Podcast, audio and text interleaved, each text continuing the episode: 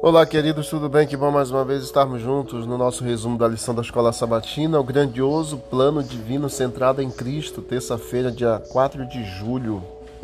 Qual é o plano de Deus para a plenitude dos tempos e qual é o seu alcance? Efésios capítulo 1, verso 9 e 10 diz: Descobrindo-nos o mistério da sua vontade, segundo o seu beneplácito que propuser em si mesmo de tornar a congregar em Cristo todas as coisas na dispensação da plenitude dos tempos, tanto as que estão nos céus como também as que estão na terra. Qual alcance do plano de Deus? Unir todas as coisas era o propósito divino em Cristo e abrange todo o tempo e todo é, o espaço também. Paulo usou três rótulos para o plano de Deus. Primeiro, mistério da sua vontade. Segundo, o seu propósito. E o terceiro, um plano para a plenitude dos tempos. Qual é o plano supremo final de Deus? Unir em Jesus Cristo tudo, em todos os lugares. Quando você vê o termo grego que Paulo usou em Efésios capítulo 1 para descrever o plano divino é inusitado. Significa conduzir, somar ou fazer convergir todas as coisas em Cristo.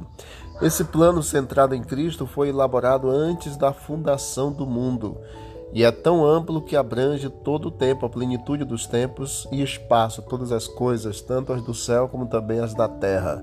Paulo, ele anunciou a unidade em Cristo como grandioso e divino objetivo para todo o universo. E aí nós vemos que Paulo concluiu em Efésios capítulo 4, verso 17 até o capítulo 6, verso 9, a sua argumentação com a imagem exatamente animadora da igreja como um exército unificado que promove com vigor a paz em nome de Cristo. Então nós vamos perceber em toda a carta de Efésios Deus querendo em Cristo, centralizando ali em, em Cristo todas as coisas e tudo também.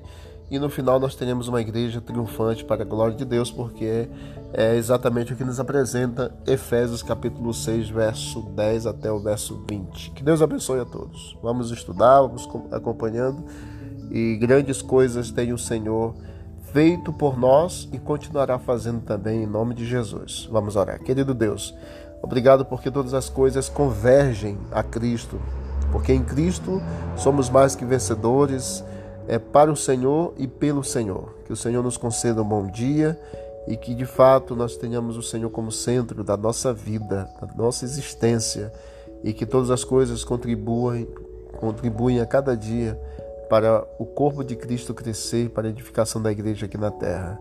Em nome de Jesus. Amém. Deus abençoe a todos e vamos que vamos para o alto e avante.